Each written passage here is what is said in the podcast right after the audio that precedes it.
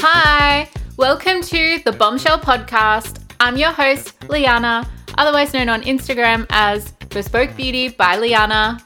And I'm your co host, Liam, also known as the rain to your deer. Christmas one, I like that. hmm How are you? Good, thank you. How are you? Yeah, I'm pretty good. End of the year, done? yeah, are you excited about Christmas? I am. It is Very. seven days away. Mm. And what's your favorite Christmas movie? I know yours is I'll be home for Christmas, but Whose No, no. favorite is that? that, that's my favorite. I'll be home for Christmas. No, no, no, no. It's just on- it's a piece of s- cinematic genius. It what, doesn't even make any sense. That which part is cinematic genius? Run me through it. It's everything. Twists, and turns, highs and lows, love story. It's amazing.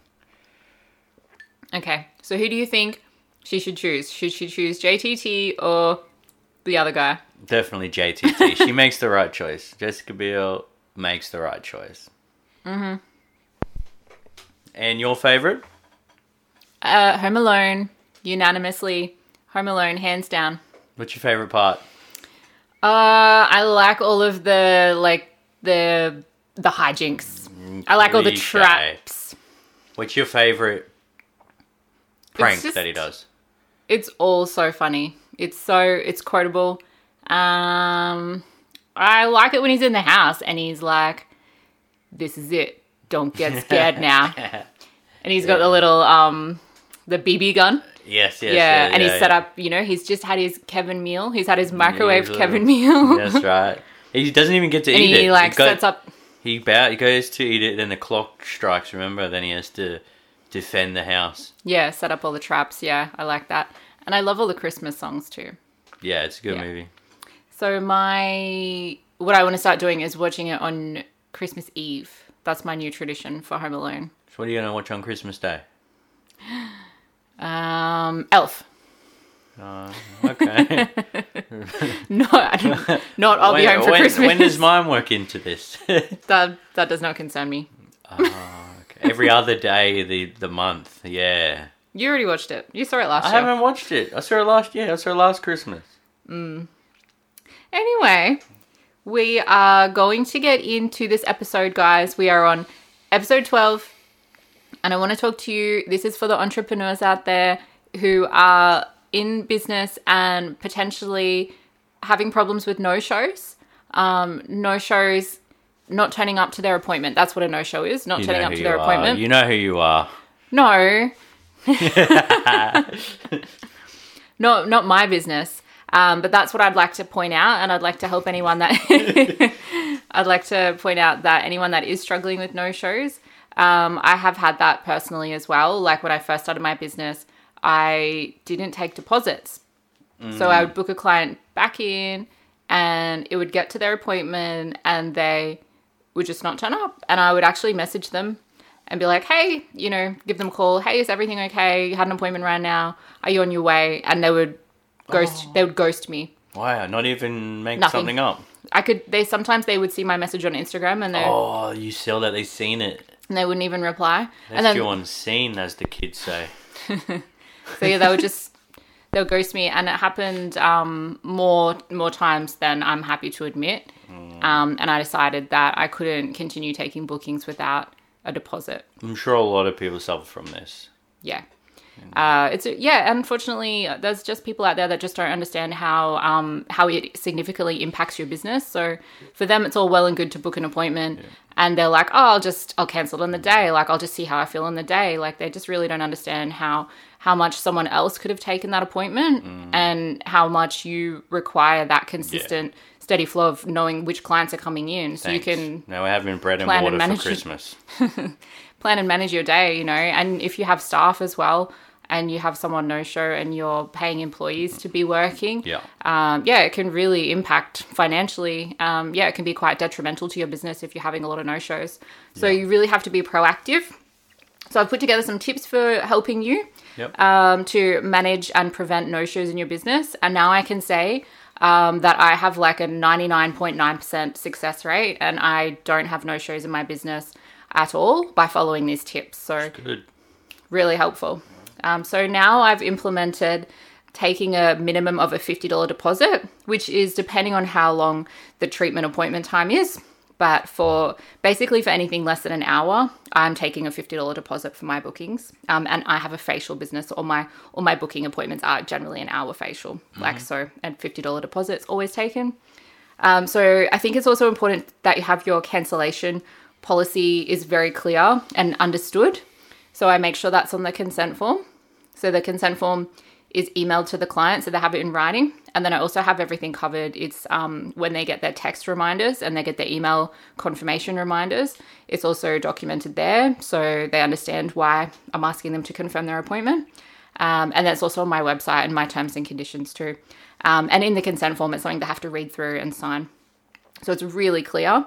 Um, and then it's also enforced. So if anyone does happen to like cancel an appointment last minute, then I'm always going to make sure it's enforced and they're reminded that we do have that policy and they understand it. Yeah.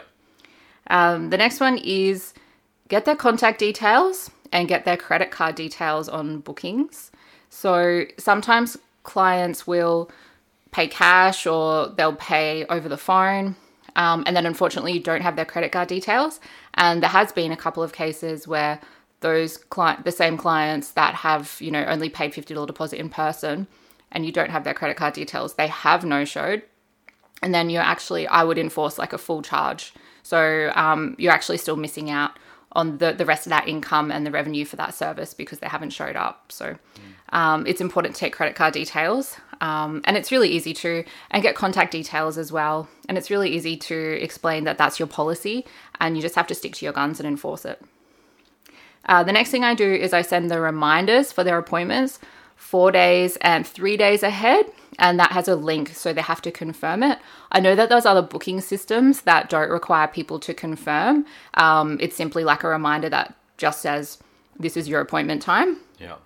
Um, but in my experience, getting them to confirm um, is a lot more effective, and then they know that that's what you're expecting. So they're going to make sure they confirm because that's that's your policy and that's what you expect with their booking.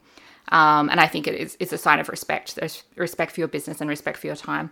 So if you're sending it four days ahead and three days as well in a text and an email, there's like you've got all your bases covered. There's no way they can say they didn't see your text, or there's no way they can say they didn't see your email because it's coming through, and everyone you know is going to check one or the other. Um, and then having it set the like ahead of time, like the four days ahead of time, it helps them.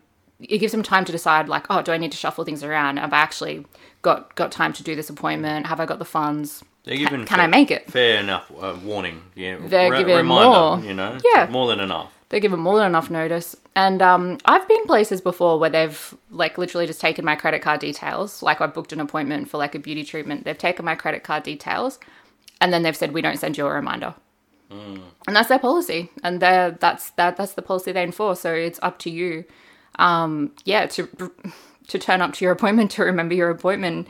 And hard. It's not hard. I know, yeah. So I think that if at least if you are sending reminders, like um, automated reminders, hopefully, um, it's just going to eliminate the you know every sort of possible outcome where someone's going to forget their appointment or not show up to their appointment. Um, then what I like to do is two days before their appointment. That's my actual 48 hour cancellation policy. So that's when my clients understand that if they don't show up um, or if they have cancelled or rescheduled with less than the 48 hours notice, um, that's what I will be charging for the full price of their service because I'm not able, I'm a small business, I'm not able to fill that appointment at the last minute. I don't have a waiting list. Um, generally, it's just if they cancel their appointment, I can't fill that spot. It's really rare that I'd be able to fill that spot. So that's what um, that's what my policy is for the two days. Um, so they know that as well. Um, so what I do is when it does get to two days before their appointment, I check if they've confirmed, and if I know that they haven't confirmed by email or by text, I'll call them again because I need to follow up and make sure that they're going to confirm, or I'll send them a text. And then nine times out of ten, they always get back to me straight away. Um, and then I can confirm, or they'll say, Hey, I'm really sorry, I've been tied up, I've had a family emergency. And then I know I can cancel their appointment and offer to reschedule them.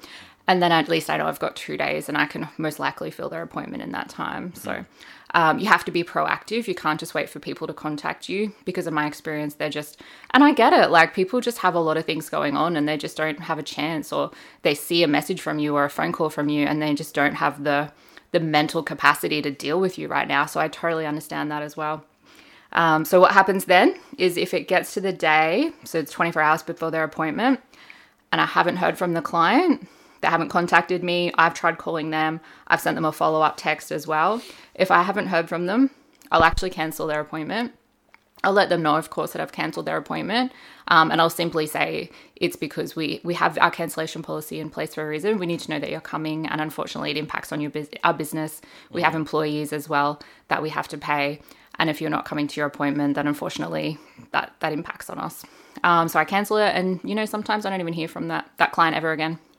Well, yeah. So do you do this to your doctor or something? Or You don't, yeah. Normally, no. You wouldn't. unless yeah like i said unless i totally understand it if family emergencies come up and you you just don't have the mental capacity to deal with anything else going on um, and you know we all go through hard times and we just don't feel like picking up the phone so i do get that but i, I just make sure i cancel their appointment and yeah it just it's really helped my business i mean some people might think that that is like it's a bit cutthroat and it's a bit harsh, but I feel like I'm in my industry. I feel like I'm one of the more generous people, um, and it is my sole source of income as well. Um, so it really does a financially impact on me and affect my business. If you book in and you've got no intention of actually coming, and you're going to cancel last minute, mm-hmm.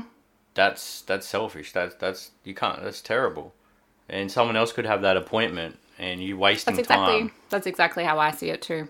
Well, yeah. it is. It's it's. hundred percent. It's just yeah. selfish, and yeah. So that's you know if you can make it. Like you said, emergencies aside, you know your schedule. You know your how Yeah. how you operate every week.